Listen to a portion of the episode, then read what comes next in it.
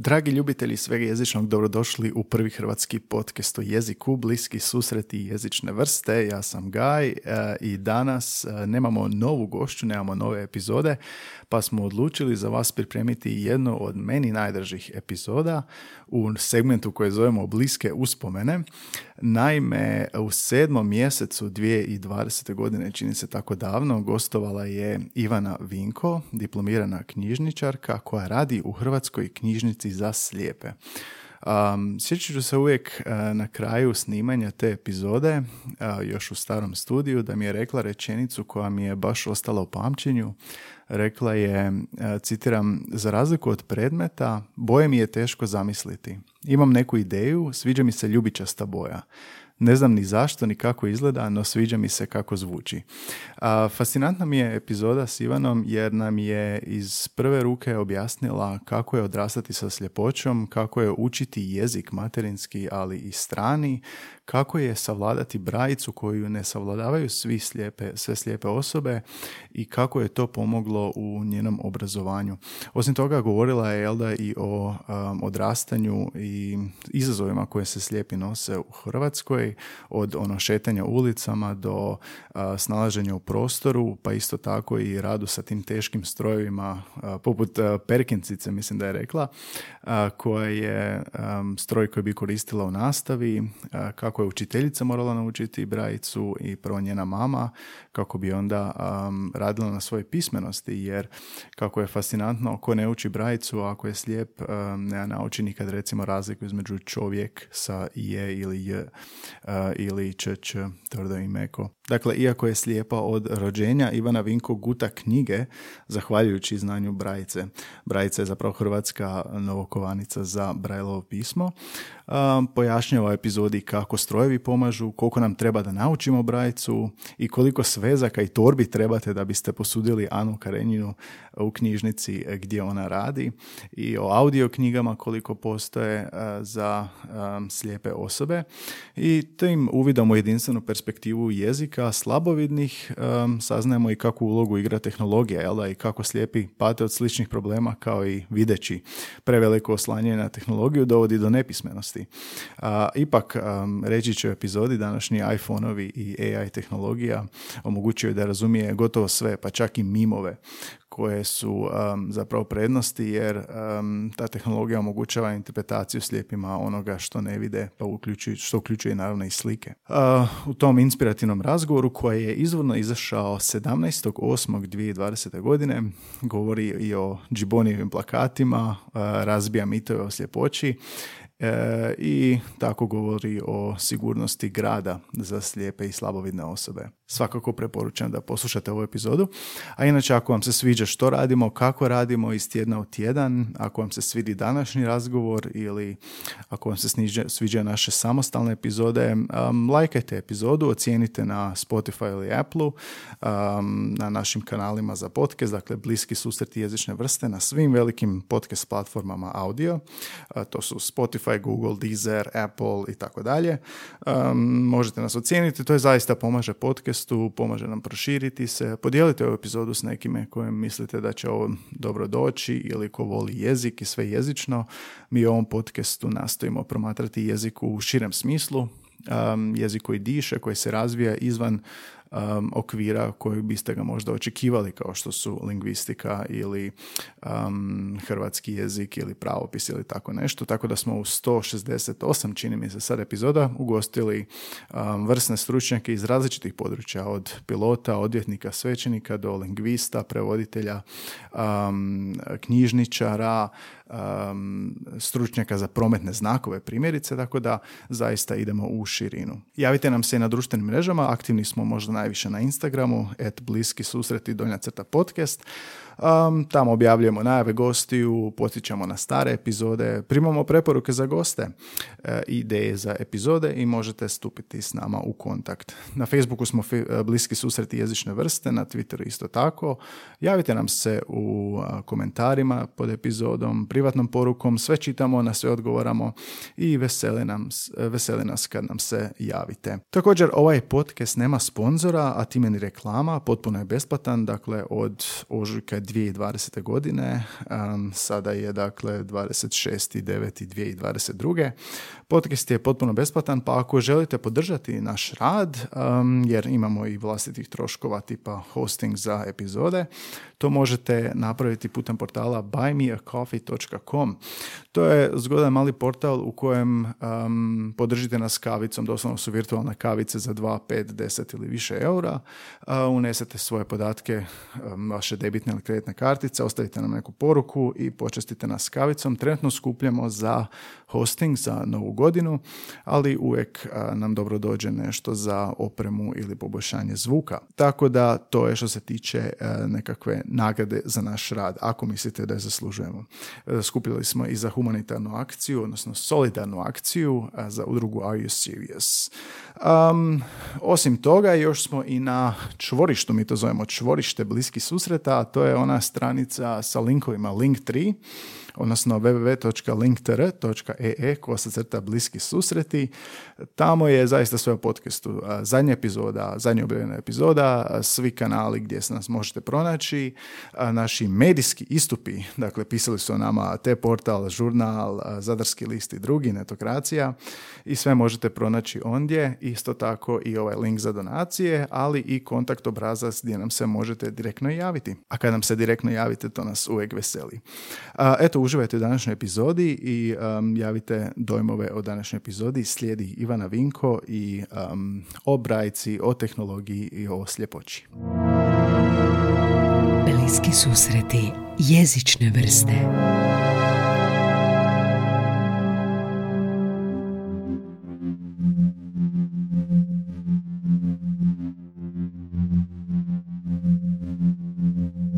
Tipa za brajicu bi bilo dobro ovoga, dobro izgovaram brajice, ali? Da, brajica ili brajevo pismo, to mm-hmm. se. E, brajica je kao hrvatska nekakav kako bi to rekla, kovanica termin, ne znam. Aha, ovaj, aha, Hrvatska, inače mm-hmm. je e, brajevo pismo se zove. Mm-hmm. E, pa problem je kod slijepih, znači Uh, oni koji su krenuli učiti brajicu prije osnovne škole ili negdje tokom osnovne škole, oni nekako više znaju uh, znači vi kad čitate e, na brajici vi znate onda uh, pravopis, ono skužite kako se nešto piše, da li mhm. je, je, a recimo kad to čita kompjuter, kao što sad ovi svi koriste tehnologiju, rijetko ko uči baš brajicu, ovi koji su kasnije izgubili vidjeli djeca u školi, uh ono uče baš ako moraju, i to je problem onda zato što oni, znači njima kompjuter ne može baš razlikovati gdje je točka, gdje je zarezak, to, ne, to obično svi gase te interpunkcije jer se može ugasiti, pa onda e, su to, da tako kažem, nepismeni ljudi postanu zato što njima, oni kad čitaju, kad im kompjuter znači, izgovara ono što je na ekranu, oni ne mogu skužiti kako se ta riječ piše, da li tu ide tvrdo, meko, če, je, je. A strojni izgovor, onako? Strojni izgovor mhm. i to kompjuter baš ne naglašava jasno. A i ako naglašava, znači ljudi na to ne obraćaju pažnju. Tako da oni koji znaju brajicu, koji čitaju knjige na brajici, bilo što na brajici su u prednosti, jer evo ja koliko se susrećem i kad čitam nekakve tekstove od ljudi koji su čitali koji znaju brajicu i koji ne znaju, znači a koji ne znaju svi, doslovno svi su nepismeni. Jednostavno mhm. to je čovjek i ne znam riječ i mlijeko sa lj i ne znam svašta. Mhm, mhm. Tako da tu je, taj, tu je ta prednost brajice, znači najviše koju ja vidim. Isto tako kod stranih jezika Znači, ja sam učila uh, engleski, njemački, italijanski. mm engleski i njemački mi je još mama kroz uh, osnovnu i srednju školu to prepisivala na brajicu, znači te tekstove sve iz knjige. Tako da znam kako se što piše i sa ploče. Znala je sjediti sa mnom na satovima, prepisivati s ploče. Ne znam, piše čoklet i onda ja sam mislila da se to piše kao čokolet. I onda je ona meni, ono, kad mi je napisala, onda, ha, kao tak. I sad neki koji su učili jezik samo usmeno neki strani, oni jednostavno ne znaju, ne znaju kako se to piše, ne znaju ta pravila. mm talijanski sam probala učiti usmeno, znači bez brajice i to nikako nije išlo. Ja što sam morala pamtiti te nekakve, tipa kad su bili oni zadaci na popunjavanje, mm trebalo dati neko glagolsko vrijeme, nešto, znači užasno i onda sam ja sebi uzela jedan brajev stroj i sve si to pisala i onda je to išlo. Onda mi je postalo jasno kako se riječi pišu, postalo mi je sve puno jasnije, puno lakše raditi, puno sam bolje, bolje rezultate imala u ispitima i sve to tako da evo, bez mhm. brajice ni strani jezik se ne može učiti, mm nažalost. A možete li nam malo um, približiti kako brajica izgleda, kako se um, zašto su to drugačiji znakovi u odnosu na kao slova kako bi bilo. To je ono kad sam ja glup prvi put išao istraživati to, mislio sam pa ok, onda će slovo J biti u, slo, u obliku slova J, pa na dodir se tako čita. Ne, nažalost mm nije tako. Znači ja kad sam imala tečaj brajice prošle godine, meni su dolazili, ja imam tečaj brajice za videće osobe jer mi je lakše mogu imati veću grupu i lakše mi je videćima pokazivati kad oni mene svi istovremeno vide nego slijepima koje moram svakom pojedinačno, mislim da je slijepoj osobi lakše pokaže neko ko vidi brajicu. Aha. I onda, znači, oni su isto to miješali, a kao n, znači, brajica ima šest točaka, ima e, tri okomito i dvije vod, znači ovako, idu, da, tri okomito i po dvije vodoravne, kao tri reda. Da, ispupčene točkice. Mhm. Znači, samo od tih šest slova, e, znači, tih šest slova su pišu se te točkice u raznim kombinacijama, pa je onda recimo i druga, četvrta, peta točkica, to bi, ili recimo po je prva, druga, treća, četvrta, to bi, to su mi rekli da malo podsjeća recimo na sjekiricu ili čak možda i na ovo P kao, znači, ali recimo ne, pa kako recimo A izgleda? Znači A je prva točkica, samo jedna. Samo jedna točka. B je prva i druga, E, tu je sva logika onda prestaje. C. Nije treća C. ne. E, prva, druga, treća je L. Znači L izgleda kao naše, kao i na crnom tisku, ali Aha. V recimo Brajevo izgleda kao L na crnom tisku. Znači, A točke su iste veličine? E, ne, znači točke su e, Brajica nije podesiva, znači njezine točke ne mogu se ni smanjiti ni povećati. Ona ima jednostavno taj razmak koji ima, to je ja mislim nekih centimetar između točaka? E, ne, znači ne razmak, nego znači recimo jedno slovo, tih svih šest točaka je negdje centimetar po ovako okomito. Aha. E, znači razmak između točaka je a ne znam koliko sad milimetra nešto taj sitno, podatak, ali nešto sitno, ali ne, ne smije biti ni veći ni manji. Znači ako je manji, to slovo je zguznuto, recimo M se piše kao prva, treća, četvrta, a F je kao prva, druga, četvrta i onda mhm. ako bi se to M zgusnulo, ako bi bila manje točkice, onda bi to ne bi više znali je M ili F. Mhm. Znači, to jednostavno mora biti tako i zato su brojeve knjige e, ogromne i teške. Evo, mi recimo imamo u knjižici Anu Kareninu, sad na crnom tisku ja ne znam koliko ta knjiga ima strana, ali na brojici ona ima 13 brojevih svezaka, znači to su knjige debele 13 svezaka. Da, 13 svezaka, to su knjige široke, ono, A4, mm. mislim da je to, i a debele nekih desetak centimetara, možda jedan, jedan svezak. I to je bilo zanimljivo u školi kad bi ja nosila čitanku za šesti, mislim da je razred imala deset svezaka. Znači to je nemoguće nositi u torbi, to torba bi imala 20 kila jer je to dosta teško. Onda sam si ja to ostavljala u ormaru u školi, mhm, pa mhm. onda, onda je trebalo naći u kojem svesku je ono što obrađujemo. Mislim, to je kada, ono, tu brajica baš nema neku prednost, mhm. ali opet, ja, znači ona, ono, ne da se to nekako smanjiti, ne da se to ništa s njom, tu je problem, ali, znači ona, evo, nema, znači nije isto, ne može su, znači neko sad ko čita crni tisak, neće, aha super, ja sad znam crni tisak, ja ću sad znati brajicu, znači to uopće nije, nema nikakve sličnosti i to je možda teško onda u početku shvatiti, ali treba naučiti. treba naučiti, treba jedno, mislim moji ovi koji su išli na tečaj evo prošle godine, kad je to išlo, bilo mi je po pet ljudi u, u grupi i ovoga. Svi su ono, lijepo na kraju mi već čitali, brzo pohvatali. Naravno, to su ljudi, ja preferiram da na tečaj idu ljudi koji će se baviti brajicom mhm. e, i u buduće, koji ne znam, ili rade sa slijepom djecom ili im brajice za nešto treba, zato što ako, znači oni mogu, bilo ko može naučiti brajicu za tri mjeseca, imat će u malom prstu, ali ako se ne vježba, vi za dva mjeseca možete u meni ponovno doći na tečaj, ponovno možemo sve iz početka. Sa stranim jezicima znate da. tako, da? Da, da, znači brojica je isto nešto tako kao strani jezik. mm Ona ako se ne vježba, ona jednostavno ishlapi, pogotovo ako vam je to strano, ako ste to sad prvi put vidjeli, onda nema, nema jednostavno smisla da netko ko ju neće nikad koristiti, da ide da govori da da ja znam brajicu. da, samo radi toga. Da. A kako se čita sa dvije ruke, sa, sa koliko prstiju ima Pa, nekih? Ovisi, znači ja recimo čitam e, kaže prstom lijeve ruke, a desna ide ispred malo po, do kraja reda i ono prati onda.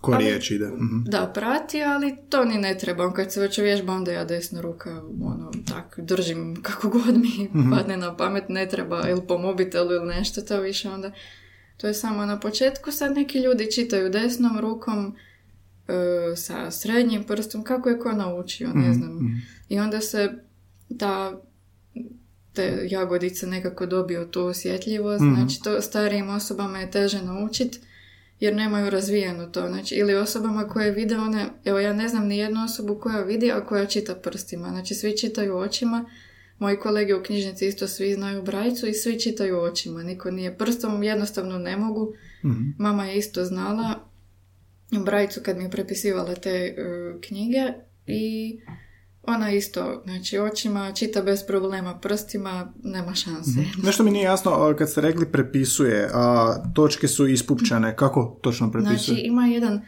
brojev stroj koji Aha. se zove se Perkins ili Perkinsica kako mi zovemo, to je Mhm. jedan tako malo poveći metalni stroj koji, u koji se stavi papir E, baš ima taj jedan poseban papir, posebna je debljina, malo je deblji od, od običnog tipa iz bilježnice ili nešto, znači malo deblji papir, gladak koji se stavi u, tu, u taj stroj i onda taj stroj na sebi ima tih šest tipki plus razmaknicu koji ovoga, znači te tipke se pritišću, znači ako hoće napisati A onda se stisne prva točkica, B prva druga i tak. Mhm. Znači te tipke se pritišću i onda one s tim nekakvim svojim iglicama šta već izbacuju te točkice na papir. Tako neka pisaća mašina. Da. Mhm. Ima i nekakva tablica, to je više za ručno korištenje, znači brajeva tablica koja se piše zrcalno. Znači, ako mi je, e, znači ja kad napišem nekakvu riječ, onda moram izvaditi papir, okrenuti i onda je na drugoj strani papira je ta riječ, ali to je više za ručno korištenje jer treba, ima taj jedan alat koji se zove šilo, znači koji ima nekakva stvar koja na vrhu ima kao nekakvu bolju i onda se s tim bockaju te točkice, tako da na tu tablicu mhm. je baš teško ono dugo pisati jer boli ruka, to je čisto za ono, ne znam, broj telefona ili za ne, Mhm, nešto nešto, kratko. kratko. da. A raspomenuli ste um, učenje u školi, pa neki nikad ne nauče, ovisno o tome kada izgube vid. Kako je to riješeno sa školom? Pa, ja sam išla u redovnu školu, uh, većin, mislim, dosta slijepih je išlo u Vinko Beko, baš školu za slijepe, ali ja sam išla u redovnu školu i nekako, ono, ne znam, prvo je moja mama išla na te tečajeve pa učiteljica i oni su, ova učiteljica od prvog do četvrtog, onda u peti razred kad sam došla, kako se, ono, kreću predmetni nastavnici, onda kako je ko htio, neko je naučio brajicu, neko nije, to je sad bilo njima na izbor. Svi su dobili tu brajevu abecedu, pa su mi znali napisati ili ocjenu na brajici, pa sam ja sva bila oduševljena kako oni to znaju, ili ispraviti test ili nešto. Ali, znači, mama je naučila to i onda je mene, ono, meni je pokazivala i sa mnom je radila i još su mi iz Vinkobeka dolazili, znači mi smo bili kao integraciji nas pet i to su dolazili ti tiflopedagozi koji su onda i roditeljima, učiteljima i meni pomagali i oko brajice i oko nekih prilagodbi i tako da smo nekako svi zajedno radili i učili Mhm. i onda sam ja pa negdje malo prije prvog razreda, ono kad, kad su ovi moji u školi učili slova na crnom tisku, ja sam učila brajeva slova, ali sam učila i na crnom tisku bar ova štampana čisto da, da znam ono nekako. Ni- Nisam htjela da budem sad kao ja samo brajicu i onda sam ja tak vježbala i ova slova da se znam, ne znam, potpisati ili nešto. Tako A da- knjige, e, sve su i oni, sve recimo čitanke, literatura za školu, to sve postoji na brajici, ili? Pa postoji. e, kad sam ja išla u školu, znači, bilo je nešto, nije bilo svega ili su bila starija izdanja. Znači, te za hrvatski je uglavnom bilo koliko se sjećam. Kao čitanka, jel? Kao čitanka, da. I to su čak bili nekakve sličice, čisto da si predočim, ne znam, nešto, onako reljefne kao sličice, Mhm. ono, za prvi, drugi razred. E, Matematika je bilo nešto isto sa reljefnim crtežima. E, ne znam, onda kad sam došla u srednju školu se sjećam da je recimo dobila sam knjigu iz Njemački, iz Njemačkog, e, znači mi smo ima, koristili izdanje iz, ne znam, 99. a ja sam imala iz 92. ili tako nešto. Pa se onda baš tekstovi nisu poklapali. Onda kad sam morala nešto čitati, ja čitam, ovi svi gledaju kao šta, otkud ti to čitaš, ali da to ne piše. Ili je njima pisalo nešto što meni nije. Tako da nije baš sve bilo, nisam baš onda, kako sam išla dalje sa školom, nisam baš imala sve udžbenike. mm E sad danas, nažalost, puno djece radi samo uz tehnologiju i to je problem zato što ne mogu toliko pratiti. Meni je bilo baš drago kad sam mogla ja u školi isto nešto pročitati iz čitanke ili na njemačkom ili nešto kao i drugi, mm. a ne da mi to tamo kompjuter priča u uho i to onda je naporno i pratiti i mhm, tako. A kad kažete e, tehnologije, znači u školama, što, nose slušalice pa Imaju slušno laptope, da, i onda slušalice i oni to sve, znači te zadatke dobiju ili u PDF-u ili sad, ne znam, te radne bilježnice i to. I onda rješavaju to na kompjuteru, i, ali onda to ne mogu ne znam, mi smo bar u školi morali to pročitati na glas, ono kako smo dobro riješili nekad i to onda mm je to lakše na brajici, zato što imate papir ispred sebe i jednostavno, ne znam, recimo matematika, meni je užasno bilo, matematiku je nemoguće raditi na brajici, zato što kako ide se dalje sa školom, to su baš ono veliki zadaci, meni je znao jedan zadatak po tri stranice brajeve ispast. I to u bilježnici je sve ono sitno i tako, ali to nema šanse na kompjuteru ono pamtit šta je bilo tamo u onom drugom redu, ja sam već na desetom redu. Mhm, mhm. Znači matematiku, ko, ko kaže da se može bez brojice raditi, ono, ili ne mora ništa raditi na satu, ili ne znam, jednostavno nemoguće. Ja sam probala na računalu i to nikak nije, meni inače matematika baš nije išla, ali na brojici ono, može se, znači bitno je da se ima taj pregled nad cijelim papirom i onda je to ok, a ovako na računalu koje treba onda ići red, tri reda gore, da onda on to ispriča šta tamo piše, pa se vrati dolje, pa to zapisat. To je naporno. To mhm. je naporno i za mozak i za ovako može se pogriješiti mm. ono jednostavno. A kad pi, jel, jel pišete, jel možete onda pisati? uh, na pa na papir mislim, ne znam, ne znam kako to sad izgleda. Da, ja sam imala, znači taj Braille stroj, isto on je dosta bučan, to je tako znalo biti nezgodno ono, u školi, mislim na satu. A, na satu ste ga imali? Da, na mhm. satu, on tako je bučan, ali prvo je smetao ljudima na razredu, onda kasnije su se nekako navikli svi da, da je to tako. I onda kad sam, prest, kad sam uzela jedan drugi stroj, e, kojim se piše na brajicu, ali izlazi samo govorno, onda su kao, jo, pa di ti onaj stroj, tak nam je bilo to ko muzika, ali opet na matematici sam morala taj, tu Perkinsicu koristiti, jer mm. jednostavno drugog načina nema svi ostali. Znači ima tih brajevi bilježnica sad koje, kojima se, na koje se unosi tekst na brajici, ali tekst e, izlazi to su ti brajevi reci, znači tekst izlazi red po red. I onda ja recimo da sam radila matematiku na tome, opet bi se morala vratiti tri reda gore, tri reda dolje, pa opet gore, pa ono. A na brajevom papiru samo ono, ispružim ruku gore do mm tamo gdje mi počinje zadatak, tako da je to najjednostavnije bilo. mm A kak je profesorima, ako, jel oni moraju znati da brajicu čitati da vide što vi pišete? A, ne, sad je već ta tehnologija, dobro, kažem za matematiku, ili su morali znati, ili su dolazili ti profesori iz Zagreba koji su im čitali onda moje testove mm. ili su išli meni na povjerenje pa sam ja pročitala njima pa su oni si to zapisali na papir i onda ispravili. Mhm.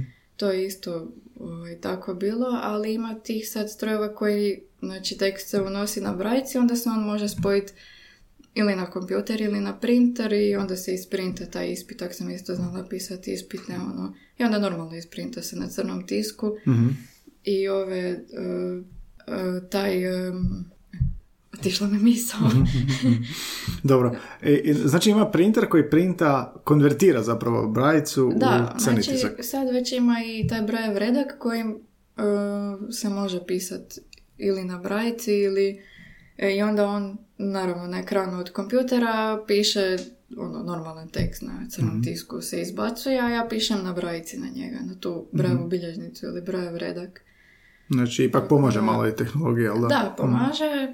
ono, surađuje tehnologija s brajicom, samo je slijepi odbijaju, nažalost. Mhm. Evo ja ne znam, ja sam to tako čula, ja sad ne znam kako je u školama sa slijepim učenicima, ono nisam s nikim baš Mhm. u nekom kontaktu, ali znam, ono, pošto radimo u knjižnici, da sve manje mladih pogotovo posuđuje brajicu. Ovi stariji još koji znaju, oni još i čitaju, ali baš osnovna srednja škola jako malo i ako posuđuju, onda posude znači, knjigu istu na brajicu izvučeno. I onda sad koliko oni tu brajicu čitaju, ne čitaju, ne znam, ali mislim da si samo ne idu nekakvom linijom možda manjeg otpora, jer ono, ako vi dobro naučite brajicu, znači ja sam znala gutat doslovno knjige i nije mi trebala knjiga na zvuku da si pratim ono to sad. Mhm. To je jedino eventualno za nekog ko uči brajicu, ali bi trebao s vremenom prestati Mhm. ono, koristiti jednu i drugu. Aha, paralelno ide zvuk dok se uči. Da. Mhm.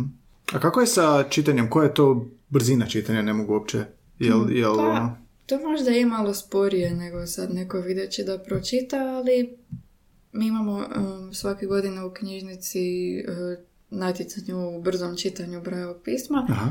I to je um, neve- imamo nevezani i vezani tekst E, nevezani je mislim 124 riječi u minuti tako nešto Aha, se pročita, aha, aha. vezani 140 150, 140, tako negdje, Mhm. ovi najbrži koji to pročitaju. Mhm. Ali to je dosta velika brzina oni koji baš redovito čitaju. Ja isto primijetim, ja dosta brzo čitam, ali kad ne čitam dugo isto mi malo to sporije ide Mhm. i onako prst bridi ako da mi mravi hodaju, jer to jednostavno se ta valjda osjetljivost, ne znam, izgubi ili što. Mhm, mhm. Ne smije se prebrzo ići. Da. A, a kako ste, znači vi radite u knjižnici, hoćete malo ispričati kako knjižnica funkcionira, koliko tu ima građe i, i kako ljudi posuđuju i koliko posuđuju, A, postoji li, ne znam, svaku knjigu koju poželjemo, želimo na brajici, postoji li, kakav je tu neki omjer očekivanog i koliko zapravo postoji građe. Pa na brajci, nažalost, sad sve manje knjiga, zato što e, ljudi sl- slabije čitaju i teže je, znači ono, kažemo, Ana Karenjina ima 13 svezaka, deblje knjige isto imaju više i onda je to teško poslati ljudima. Mi šaljemo knjige poštom po cijeloj Hrvatskoj, znači nismo vezani samo za Zagreb i sad to 13 svezaka, znači to bi bile u svaku torbu stano recimo četiri sveska, to bi bile tri torbe, to onda već puno ili kad ljudi dođu u knjižnicu slijepi pa onda još mora tegliti te torbe u ruci i štap i ne znam, ako pada kiša, kišobran, to je malo baš neizvedivo. Imamo mi knjige dostavom, znači ljudima koji su stariji, nepokretni po domovima Mhm. e, umirovljenika ili ovako ljudi koji su doma ili mi je nezgodno doći iz nekog razloga kolega dostavlja, znači to samo u Zagrebu imamo tu, ono Zagreb i ta uža okolica nekakva, imamo dostavu, a ovi koji su po Hrvatskoj njima idu poštom, e, kažem, brajice imamo, imamo sad to nekako printanje na zahtjev koje Znači mi im napravimo knjigu, ali se ne printa dok neko ne zatraži od korisnika i oni mogu tu knjigu uzeti, ne moraju ju vratiti. Mhm. To jednostavno ostane njima, ali većina nam vraća, tako da Mhm. ono, valjda, mislim, ne, kad pročitaju, ono, to je, im zauzima prostor ili nešto, pa onda vrate. Tako da onda mi posudimo drugima, ima baš par ljudi koji ne vraćaju i to je onda ok, mislim, onda zapišemo pa se ta knjiga isprinta opet ako ju neko traži. Mhm. Ali kažem, većina vraća, imamo nekih 5000 članova, pet i ne, 5000 i nešto. Članova knjižnice? Da, članove knjižnice, znači to nisu samo slijepe osobe, E, mi primamo i e, osobe sa disleksijom, di- disgrafijom i tim teškoćama čitanja ili osobe koje imaju motorička oštećenja pa ne mogu fizički okretati stranice Mhm. ili osobe znači koje su baš slijepe ili ono visoko slabovine. E, Članovi naše knjižnice ne mogu biti osobe koje ima, koje e, normalno vide ili koje Znači, ne mogu biti osobe koje mogu čitati standardni tisak Mhm.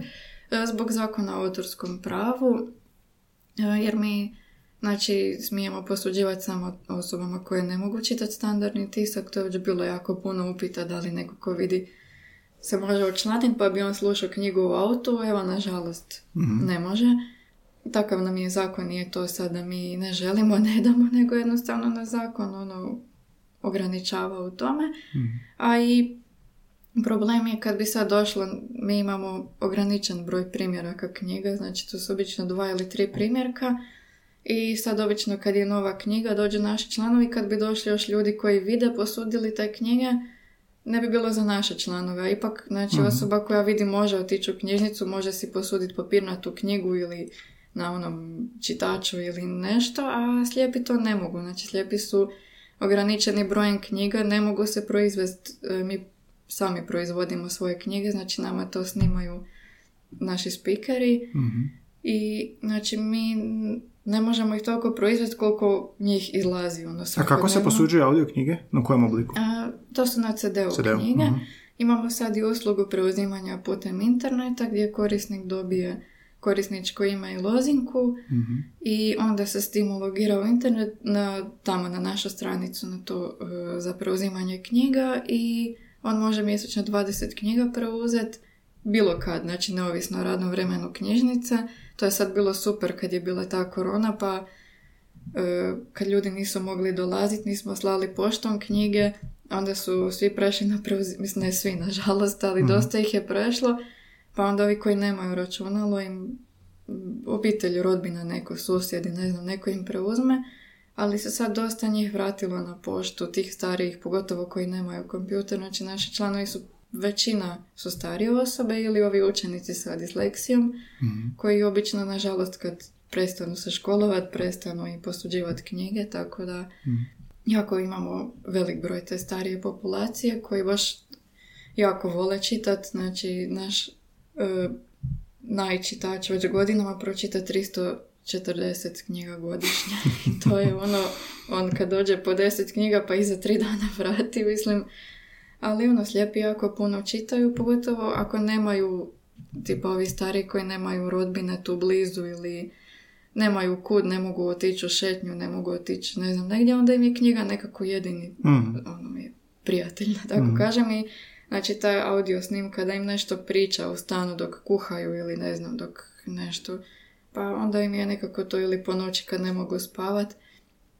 Tako da, ono, to su knjige na CD, imamo mi te knjige u XML, e, to je strojno čitljivi oblik koji se mora, e, koji čita, znači taj naš glas koji imamo na računalu i on, znači to ne čita speaker i to nije prirodni glas, nego je onako malo kao umjetni, ajmo reći, strojni. Da, ono, da, da, da, da, E, monoton. Da, i to većina ne voli e, zato što on nije prirodni glas, ali meni je recimo e, super zato što ja sam navikla ono na taj strojni glas, a i taj XML se može čitati preko brajevog redka ili isprintat na brajicu, pa onda se tako isto može znači na brajici čitat, e, ne mora nužno baš taj strojno čitljivi, tako da ko zna brajicu, nažalost taj brajev redak košta nekih 50 ima od 20 do 50 tisuća kuna, Oj, oj. tako da to si baš ne može svako priuštiti i ono to, ne znam, ja ga isto nemam, imam ga na poslu i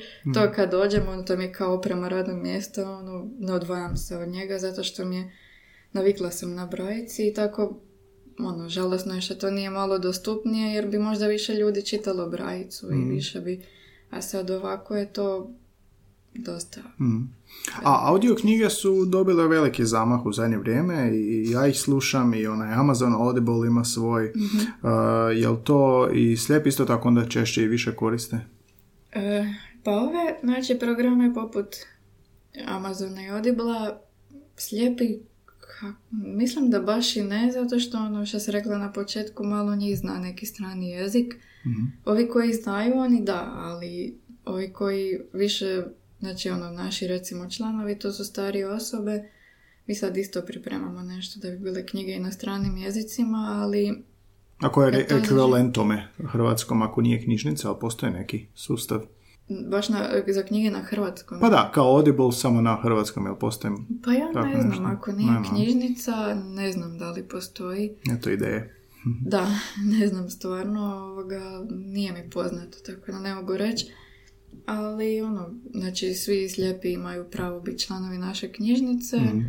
e, i oni moraju samo tu pristupnicu popuniti i dokument neki dostaviti gdje se vidi da osoba ne može čitati standardni tisak i članarina za učenike i studente je besplatna, za sve ostale 50 kuna godišnje. Mhm. Tako da ono to svako može onda se javiti, postati članom, znači ako je slijep i ili ako kažem ne može čitati standardni tisak i onda znači mi imamo negdje oko ajmo reći 5-6 tisuća knjiga Mhm. sada u fondu i naravno taj fond raste svak, ali ograničeni smo i sa sredstvima, ograničeni smo i sa A Zovete spikere pa oni dođu pročitati. Koliko često oni? Pa, ovisi, znači oni rade za honorari, mi sad smo dosta smanjili zato što ono zbog financijskih sredstava i e, to su uglavnom glumci, novinari, radijski voditelji ili, znači, ono, bitno je da osoba, osoba kad dođe, kad se speaker javi, taj potencijalni speaker, on prolazi jednu audiciju gdje naši kolege snimatelji malo čuju kako osoba čita, jer nažalost nije svatko baš, znači neki se previše žure, neki ono nije svatko Mhm. baš, uh, ono svi misle čitanje je jednostavno, onda kad dođu tamo, onda je to malo i ne bi osoba smjela imati neki preizraženi naglasak Mhm, ili, mhm. znači to bi trebalo biti, pogotovo ako se čita lektira, znači ne može osoba ono govorit kaj ili ne znam, ne, Da, mislim u knjizi. Je vam Katarina naziv. Moškatelo? e, Ona čitala? je čitala, da sad Ona mi je bila gošća ovdje. Aha, da, ona nam je čitala, mislim, prošle godine kad. I ono, bili su korisnici dosta zadovoljni s njom. Mhm. I tako sad imamo mi, imamo baš te neke redovite spikere koji dolaze, tu su, ne znam, ili profesori hrvatskog, ne znam, Ivan Kojundžić nam čita, pa Mhm. ako neki ovaj, profesori ili novinari ili radijski voditelji ili ono, bilo je nešto i volontera. E, ali kažem, svako mora proći tu audiciju u kojoj e, se vidi da li je osoba je za to, da li bi uopće osoba, jer to je ipak naporno, mislim, ili ako osoba recimo ne zna strane jezika, tamo ima hrpa teksta na francuskom, njemačkom, ne znam kojem jeziku, onda se mora ono malo potruditi, proguglat, čut kako se to izgovara, ono, Da. ne samo da bubne nekakvu riječ, jer neki slijepi, ono, iako ne znaju jezike, ali neki znaju, pa knjiga bi trebala biti ono, ne tek toliko da je pročitana, nego da to bude kvalitetno Mhm, napravljeno. mhm. A kako je Ivana riješeno sa medijima? Sad smo cijelo vrijeme govorili o knjigama, o nekim izvorima koji već su napisani um, u kamenu, tako reći. A kako je sa medijskom izloženosti? Koliko uh, slijepi mogu doći i, mislim, ne samo novine, nego recimo portali, a postoji tu neki sustav kako mogu čitati medije? Pa meni je uglavnom preko interneta, koliko je meni poznato, znači ono, ti portali koji su na internetu, znači sad većina već slijepih ima pristup internetu i ovoga može se sama sna, snaći na internetu i surfat, ovi koji ne mogu, oni uglavnom slušaju još vijesti ili radio, baš je danas jedan kolega pričao kako jako voli slušati radio, ja si mislim, Isuse, ja nisam radio slušala, ono, Hmm. ne znam kad sam zadnji put. Tako da, tako, ono, slijepi su dosta zakinuti za neke informacije koje, ne znam, vi vidite ono iz tramvaja, aha, to je plakat, sad piše Mhm. ovo, sad je tu neka, ne znam, reklama, neka vijest, nešto piše, neki koncert će biti nešto, slijepi to ako im neko ne kaže ili ako negdje ne nalete na tu informaciju, e, dosta toga, ono, jednostavno ne znaju i tako da to je još ono kao što smo ograničeni s, nekako sa brojem knjiga, tako i sa tim informacijama. Mhm. Kažem, ako nije to na internetu, ove baš ne naletimo, Mhm. ono, sad baš ove novine nisu nikako drugačije prilagođene, bar meni nije poznato. Mhm. Mhm. A i to se tak svaki dan ono nešto mijenja, pa bi to bilo dosta skupi ono, postupak. Svaki dan snimate, onda to drugi dan više nikom ni ne treba, Mhm, tako da... Evo, spomenuli ste ovo s tramvajem. A, mi kad smo na semaforu znamo čuti onaj zvuk. A, koliko je zapravo Zagreb siguran? A može to biti, ne znam, i, i semafor i ono tramvaju, kak ste rekli, ali ima tu neke brajice. Znam da na lijekovima, recimo, zna biti a, nabrajeno pismo, a, ako se ne varam. Da, na ne, neka- lijekovima to mi isto radimo, to kolegica baš ovoga e, radi i to je jako velika pomoć, ono kod... e, Znači, to je jedan od načina zašto bi ljudi, jedan od razloga zašto bi ljudi trebali učiti brajicu, jer Mhm. To dosta pomaže, mislim, to vi kad imate 5-6 kutija nekakvih, onda ne možete pamtiti, aha, ova mi je kockasta, ova je okrugla, ova je ovako, Mhm. onako. I onda ta brajica jako pomaže, ono, zbog snalaženja i to ljudi koji tako piju više lijekova, ovoga, ili sad su već i ovi nekakvi proizvodi, ne, ne znam, kozmetika i tako nešto, ima brajicu. Na kartonu, ha? Da, i to je velika pomoć. A što se tiče semafora i to, mislim, nažalost, grad još uvijek cijeli nije prilagođen. Mhm. Mi, evo, recimo, ja sad do tu isto, uh, ono, pitala sam kolegu da me doprati, jer sama ne znam, jer nisam nikad prije bila i jednostavno ne znam kako bi došla, jer, ono, mi imamo tri, četiri poznate lokacije kojima se krećemo i to, a ovo sve drugo, sad ili taksi ili nečija pomoć ili Mhm. nešto, znači ne mogu ja sad doći negdje tam na Črnomerec i otići u neku ulicu jer ne znam, jer nikad nisam bila. Ima sad već tih e, na mobitelu programa koji ovoga za navigaciju koji dosta pomažu, Mhm.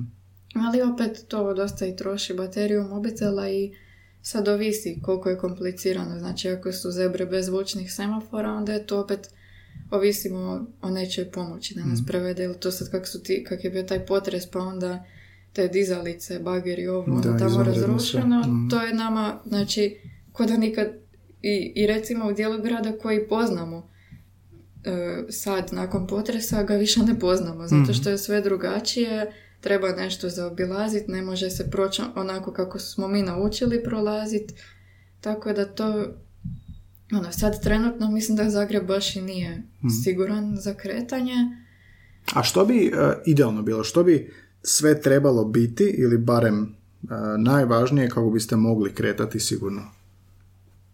Pa, mislim tu po centru imate linije vodilje koje, nažalost, nekad ljudima služe za tako zgodno je baš stati na sredinu tu linije vodilje i pričati ili postaviti, znala sam naletiti na nekakve štandove baš na to ili neki plakat što Aha, je... linije vodilje su što? To je, znači to je ona linija, ne znam ako ste vidjeli, tu oko centra ima i po glavnom, koja je onako guma nekakva kao na podu. Aha, aha, Ili u banci ima isto to ispred šaltera, po kojoj onda, znači ona ide tim nekim putem koji već ide, to jest vodi tim nekim putem i onda ako je zebra ili tramvajska stanica, onda je malo drugačija tekstura toga i to nama pomaže e, da znamo da idemo ono, u dobrom smjeru, da ne idemo, ne znam, na cestu ili Mhm. nešto. Toga je možda čak i premalo. Mhm. Mislim, to je isto skupo, skupo dosta i kažem, ima to samo po centru, ali e, zvučni semafori isto negdje jesu, negdje gdje bi trebali biti ih nema i to je onda to, ja ni ne znam koja je procedura, ono, kod Mhm. kog se to treba traži da se semafor, pogotovo veća raskrižja koja su dosta komplicirana i sama po sebi, onda još ako nema zvučnog semafora, jednostavno treba ovisiti o tuđoj pomoći, nema tu nekakvog Mhm. drugog rješenja. Mhm. Ok, znači zvuk a, semafora te vodilje linije ili ima još nešto što pomaže? E, pa ne, mislim ove govorne najave u tramvajima to uglavnom sad ima, mislim, koliko sam Mhm. bar ja naletila, ono tu i tamo se desi da jednostavno tramvaj, tramvaj e, ne najavljuje stanice i ne kaže koji je broj ono kad stane, ali to se ovo zadnjih godinu dana baš dosta promijenilo i ono, mislim da tu i tamo, mislim, možda se im se to pokvari ili ne znam šta se desi, ali uglavnom ima i to jako isto puno pomaže. Jer ono, meni nekad mi kažu ljudi koji je broj, nekad mi kažu krivo, pa nekad sami nisu sigurni iz kojeg su tramvaja izašli. Ali nekad jednostavno nema ljudi na stanici, onda ja ne znam, onda ako vozač ne kaže ili ako je tramvaj prazan, opet ne znam koji je broj tramvaja, tako da je to dobro da govori koji broj. Možda bi bilo zgodno da kaže prije, ne znam, stiže linija ne znam, 13 ili koja već, tipa 10 sekundi prije, ono da se zna, to bi možda bilo, ili tipa ja idem s posla i sad, ono, treba mi tramvaj i dođe neki, a ja ne znam koji je, bilo bi zgodno da kaže, ne znam, koji tramvaj ide, pa ako ide onaj koji meni treba, da se malo požurim, ako ne ide, onda, ono, da mogu polako na stanicu to. Mhm. Ja ne znam, mi ćemo uvijek nekako morat valjda ovisiti nekako o tuđoj pomoći, ne znam sad. Mhm. A kakvi sa psima vodičima?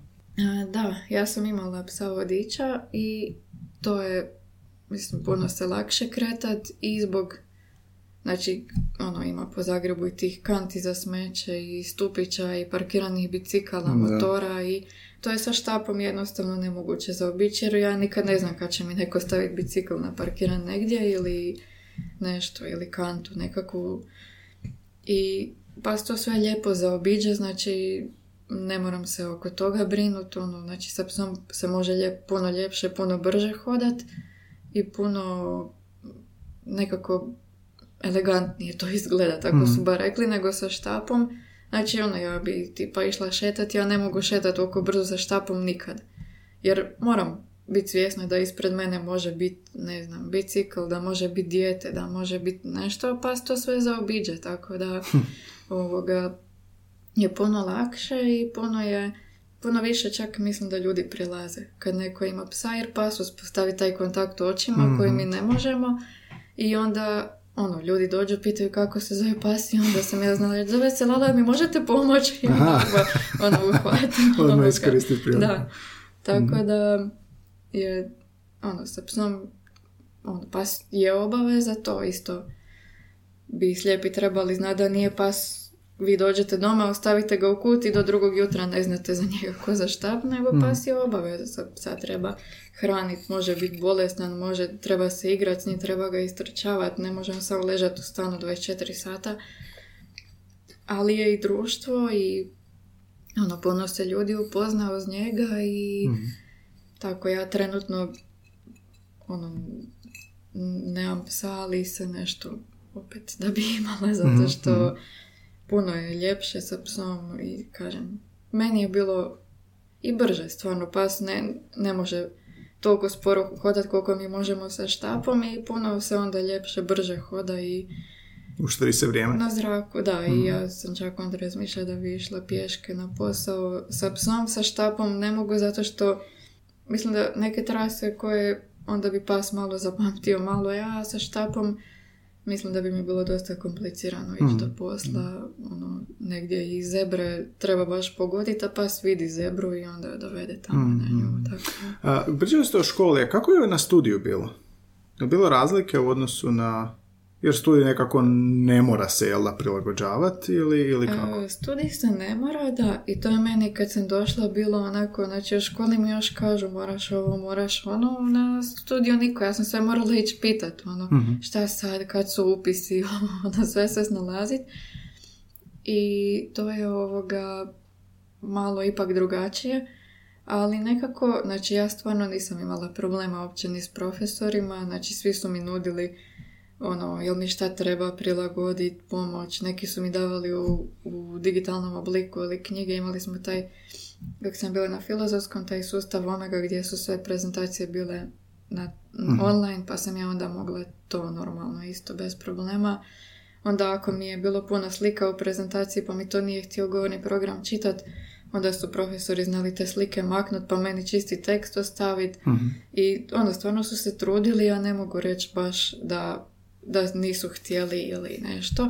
Stvarno su bili ono jako susretljivi. Čak i kad sam ja rekla da ne treba, kao ne, ne, pa ja ću vam maknut slike. Ono, rekao, ma ne treba. Ono, ali tako da je baš bilo e, ono, dobro. Ne, znači ja sam, onda je već bila ta tehnologija, pa sam ja onda uzela knjigu u knjižnici i odskenirala i onda mi je to taj govorni program čitao. Mhm. Znači skener je prepoznao taj, taj tekst iz knjige, znači ja sam onda, jedino je bilo bitno da te knjige na crnom tisku, da to ne bude podcrtano, jer kad bi bilo nešto rukom pisano podcrtano, odmah bi skener se zblesirao i ne bi, Mhm. nije to baš prepoznao, pa, pa je znalo biti, znači umjesto i piše, mi čita jedan, pa su to znali biti svakakvi uskličnici, upitnici, brojevi, nešto i to, je, to se ne može čitati. Ali ako je knjiga čista, ako nema ništa rukom pisano i podcrtavano sto puta sa svakakvim bojama i to, onda to jednostavno nije bilo problema. Ja bi posudila knjigu, odskenirala, vratila i ono, nikakvog problema. Je vam bilo dovoljno vremena za pripreme za ispite i kolokvije i to? Mm, Pa je, možda je trebalo malo više vremena dok se odskenira knjiga, ali ja sam znala da mi to treba, pa sam onda prije krenula Mhm. malo s tim. Znači, ono, tipa, znam, Nema kampanje.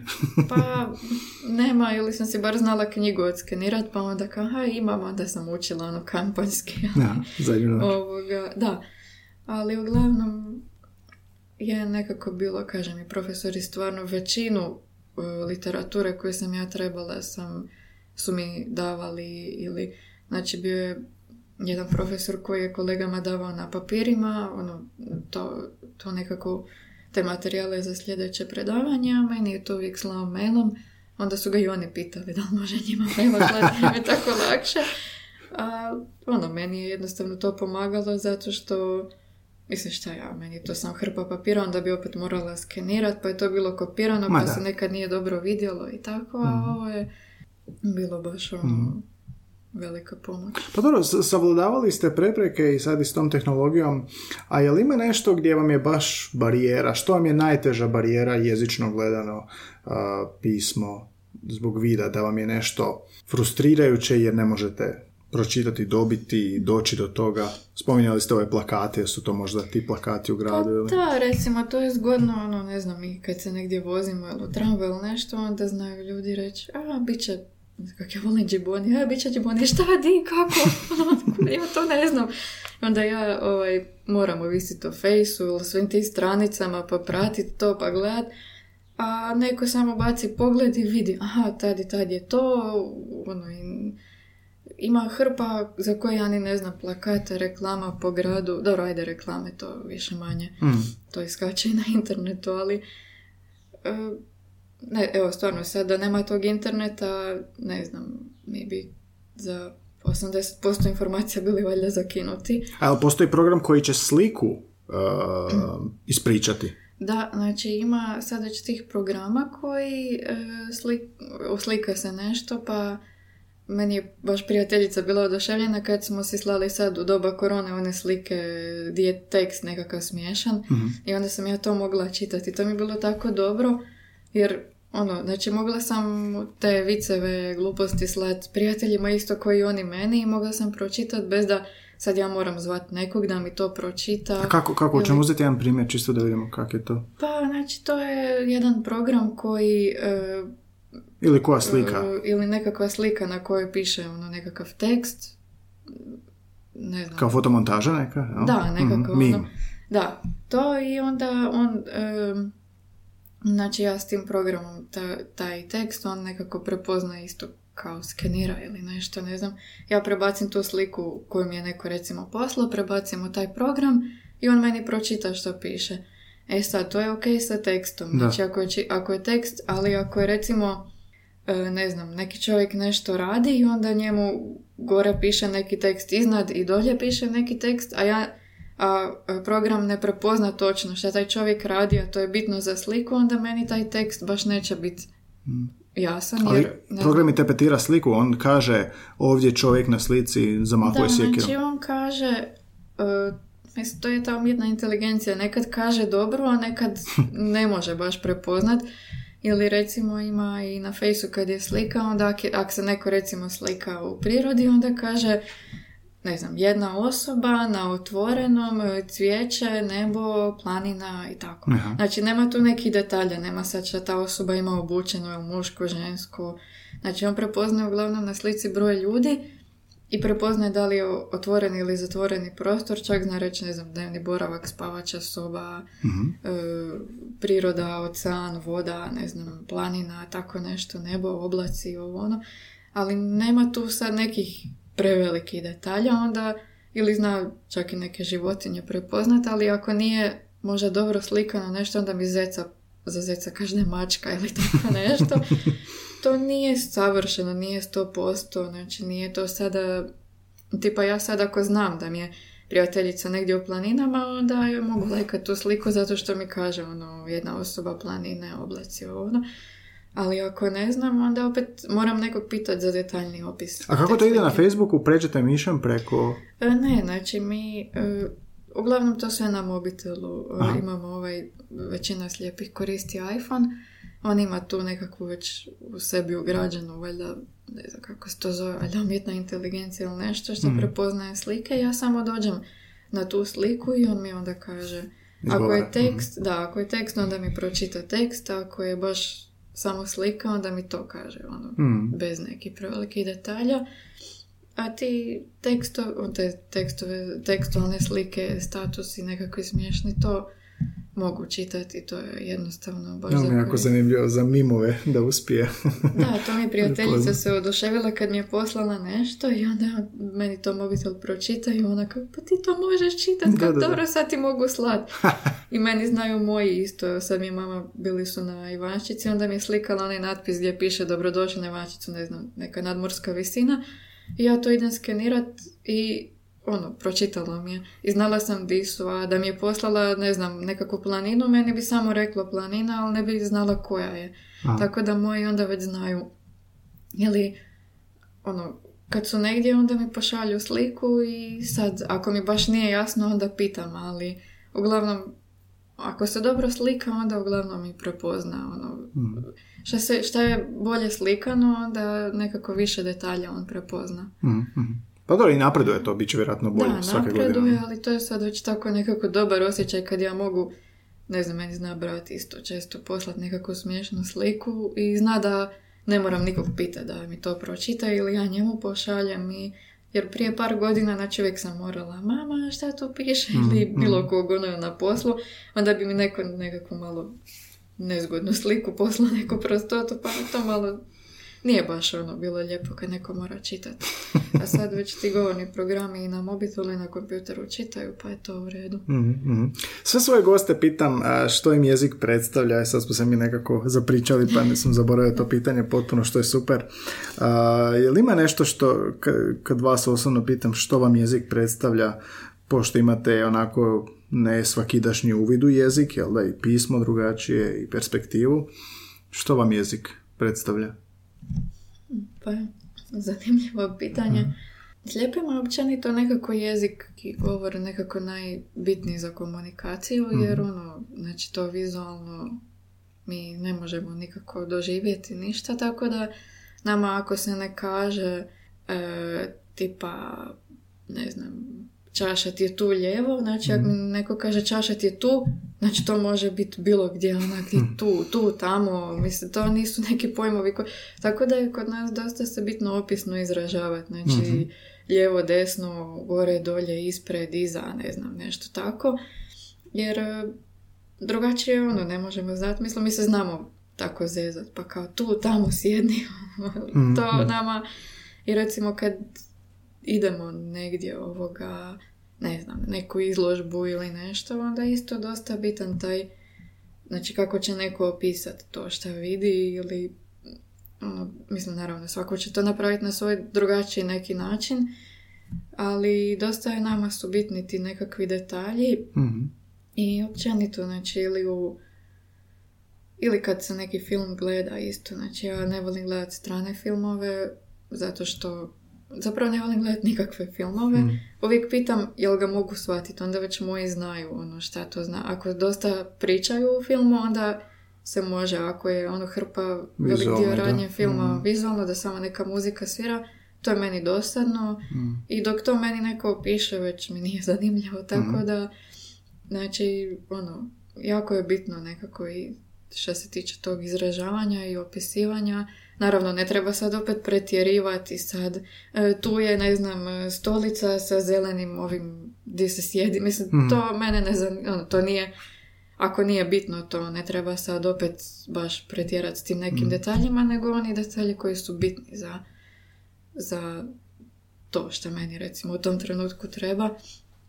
Tako da kažem, dosta je bitno, ali opet nije, znači nije kod tog opisivanja, izražavanja, meni znaju reći, oj, kao, tipa, kad pričamo o nekom, a da, da, da, ona plava ili ona z- crna ili ne znam kak, i onda ja već znam.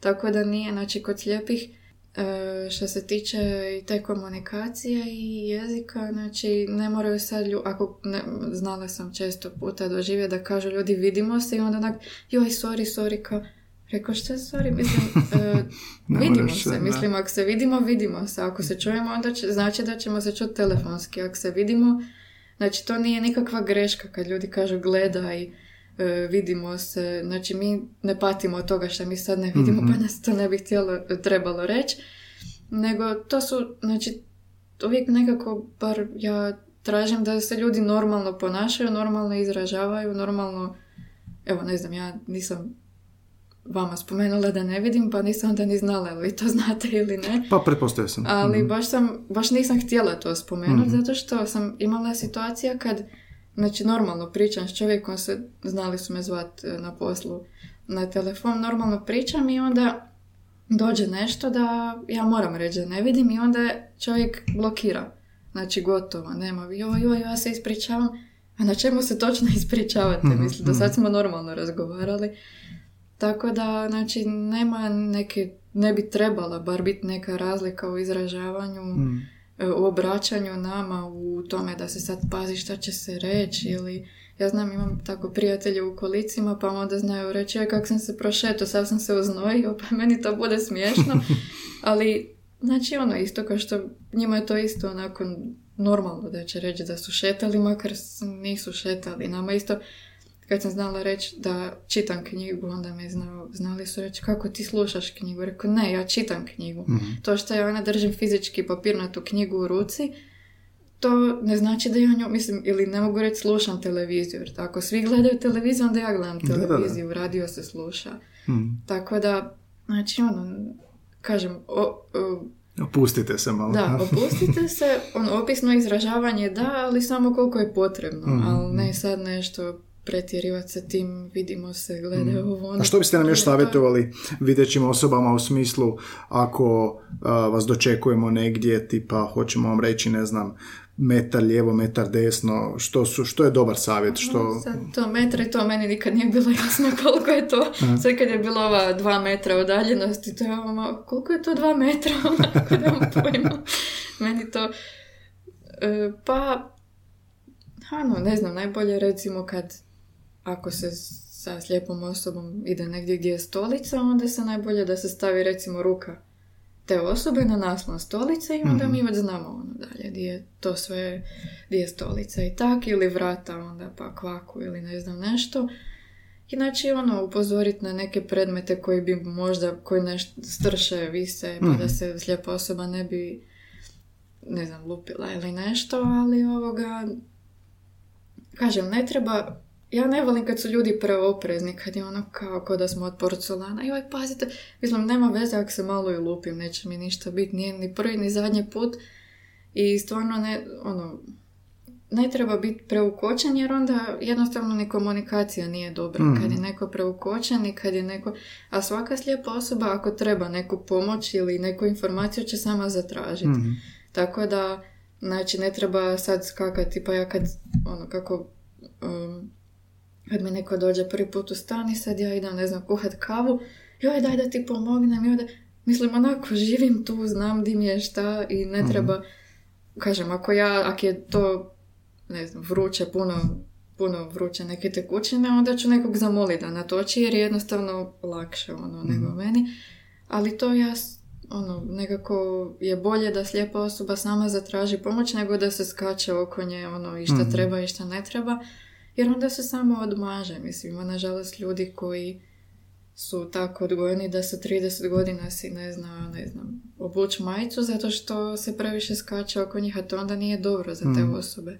A recimo na ulici, kako smo govorili da grad nije siguran, jer tu ovoga dobro ponuditi pomoć. Na ulici je dobro da uvijek ponuditi pomoć, ali ako slijepa osoba odbije, e, to ne znači da neće ono da ju nikad ne treba u tom trenutku zato što ono mi znamo procijeniti ovoga kad nama treba pomoć kad ne pa onda nekad kažemo da ne treba pomoć i ono ne bi trebali to ljudi se ne znam uvrijediti kao sad neće da pomognem jer mhm. nekad nam stvarno treba pomoć nekad je situ... meni su znali ljudi reći jel trebate pomoć? I ja kažem ne hvala. Ali tu preko vam je parkiran kamion i onda a, onda može pomoć. Znači ono upozoriti na nekakve stvari koje nisu uobičajene. Znači, mm. ako je, meni su znali kad sam imala psa reći to mi je razbijeno staklo ili tak nešto što je jako dobro, jer ja to ne mogu znati, a kad mi pa stane na staklo, gotovo je. mm Tako da, znači, na sve te neke nepredviđene stvari e, kamion, rupa na cesti, ne znam, sa te skele tu šta su po gradu ili ne znam Mhm. nešto. Na to je dobro upozoriti, čak i ako osoba odbije pomoć, pa onda, ono, ne znam, može se reći, e, dobro, kao ne trebam, ali tu vam je auto, dizalica, šta ja znam, ovo, ono, onda će svaka slijepo prihvatiti, svaka slijepa osoba prihvatiti pomoć, ali ako kaže da ne treba, a nema nikakvih nepredviđenih ono situacija, onda ne treba ono inzistirati. Da, ali ja ću vam pomoć, mene znaju ljudi ono kao, jel vam treba pomoć? Ja kažem ne, hvala, ali ja ću vam pomoć. ne treba, ono, mislim. Ili, znači svaka slijepa osoba zna te neke trase kojima se krećemo i možda postoji drugi, lakši, jednostavniji put koji se vama čini jednostavniji, ali mi ga ne znamo i nismo ga naučili. I onda, znači, meni znaju ljudi reći, ali možete tu, ali ja tu ne znam. Ja idem onako, možda svojim dužim putem, ali putem kojim znam i kojim znam da sam, ono, da ću sigurno doći tamo kud sam krenula, tako da ono, ne treba ljude kao, ali, ali ovo vam je lakše. Mislim, Mhm. ako se tak, onda je dobro da po tom lakšem putu odvede osoba, ono tu slijepu osobu, ako je već tako, ali ako nema vremena za odvest, onda nek slijepa osoba ide tamo kud je naučila. Navika, da. Mhm. Ponuditi pomoć, ali ne biti naporan. Da, da, Mhm. baš to, da. A, Ivana, ovo je sve fascinantno što ste ispričali, baš ste mi ovoga a, pružili onako jedinstven uvid u nešto što kao misliš da znaš, a u biti ne znaš. A, naučili ste nas malo i o brajici i ovoga, znači u tečaj se provode, jel? A, E, tečaj- počet- tre- je, recite. Ma da, sad nas je malo ova korona trebao je biti u trećem mjesecu, ali nas je to sve zeznula. Mhm. Tako da sad, ako bude sve u redu, bit će u devetom mjesecu, ali Mhm. to još sad ne znamo, tako da ono nisam ništa... Mhm. I ljudi što u tri mjeseca mogu naučiti, jel? Da, ljudi, Mhm. znači, obično imamo tečajeve tako negdje na jesen, ono deveti, od devetog ili desetog mjeseca kreću i od trećeg Mhm. do šestog, tako da gledamo da ono bude nekako sa školom dok završi škola, da završi i tečaj, jer onda ljudi kasnije već idu na godišnju, Mhm. ono, pa onda ne stignu dolaziti, to bude tečaj po sat i pol tjedno ili dva školska sata. E, S tim da sad sam planirala raditi tečaj za ove koji rade u dvije smjene, tako da jedan tjedan ujutro, jedan popodne. Mhm.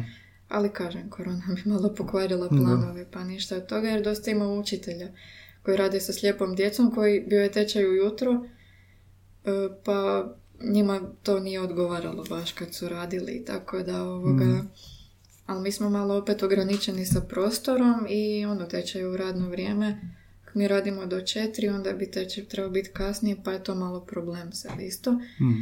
A ovoga, mm, znači to bude grupa tako pet, najviše šest osoba, znači ja uglavnom, to jest ono, nekako prioritet imaju znači ljudi koji, ra- koji rade s brajicom ili će raditi s brajicom u neko skorije vrijeme, ne ono za tri godine, jer Mhm. to nema smisla onda po meni. E, ljudi, znači videće osobe jer mi je tako ono, lakše raditi, više ljudi mogu uzeti u grupu. E, Pa u tri mjeseca, znači ono radi se osnove ABC, ono, abeceda, brojevi i to se sve dogovara nekako u hodu, imaju se i zadaće, e, ono, dan e, polaznicima nešto tako da vježbaju pročitati ili nekakve tekstiće ili zapisati ako neko ima mogućnosti, ako nema onda im samo pokažem kako se piše na taj brojev stroj. I ovoga, u tri mjeseca, evo, ja sam sad imala dvije grupe, oni su svladali to bez problema, pogotovo i koji imaju doma slijepu djecu, pa su onda malo još vježbali, imali prilike vježbati no, na- u njihovim knjigama i tako to.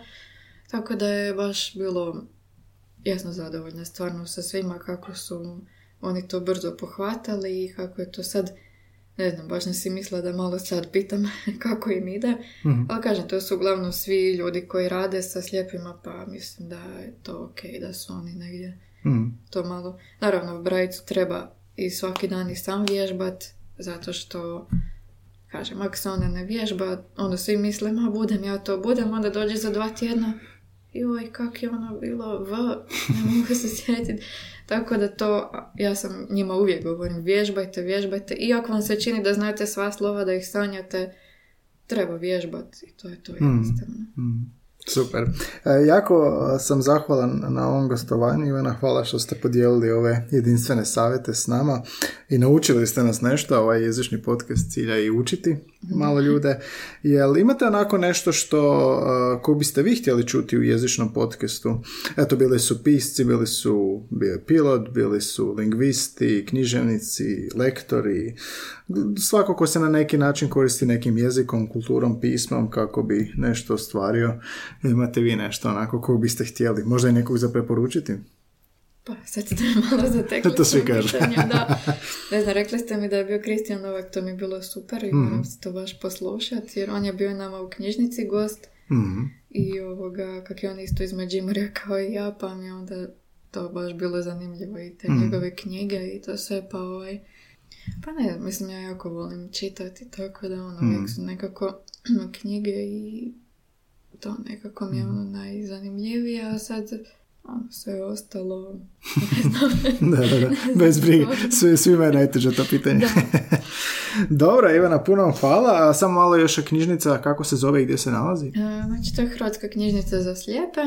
Nalazi se u Šenovinoj 34, to je ono na uglu s e, Draškovićevom. mm I ovoga, Radno vrijeme? E, radno vrijeme je od 8 do 16, mm sad nam je ljetno radno vrijeme od 8 do 16, inače četvrtkom do 18, mm ali sad preko ljeta ne, sad smo svi do 16 mm i mhm. ovoga, znači mogu se javiti svi koji imaju, koji ne mogu čitati standardni tisak, znači videći ne, to naglašavam, da mm videći ne, mhm. ni ne pokušava jer treba E, medicinska dokumentacija koja e, dokazuje, neki mhm. dokument znači koji dokazuje da osoba ima problema sa čitanjem standardnog tiska sad ili znači svi učenici sa uh, disleksijom, sa tim teškoćama čitanja isto moraju imati potvrdu mm od logopeda. mm Dakle, da znači ne može se doći bez te dokumentacije ništa. I mogu, imaju, ima na našoj stranici www.hkzasl.hr ima tamo taj link za učlanjenje i mhm. pristupnica koja se nama pošalje, priloži se taj dokument i mi dalje onda stupamo u kontakt sa tim budućim korisnikom i ono, sve dalje dogovaramo. Sve dalje ide po špagi. Uh, Ivana, hvala puno. Ništa.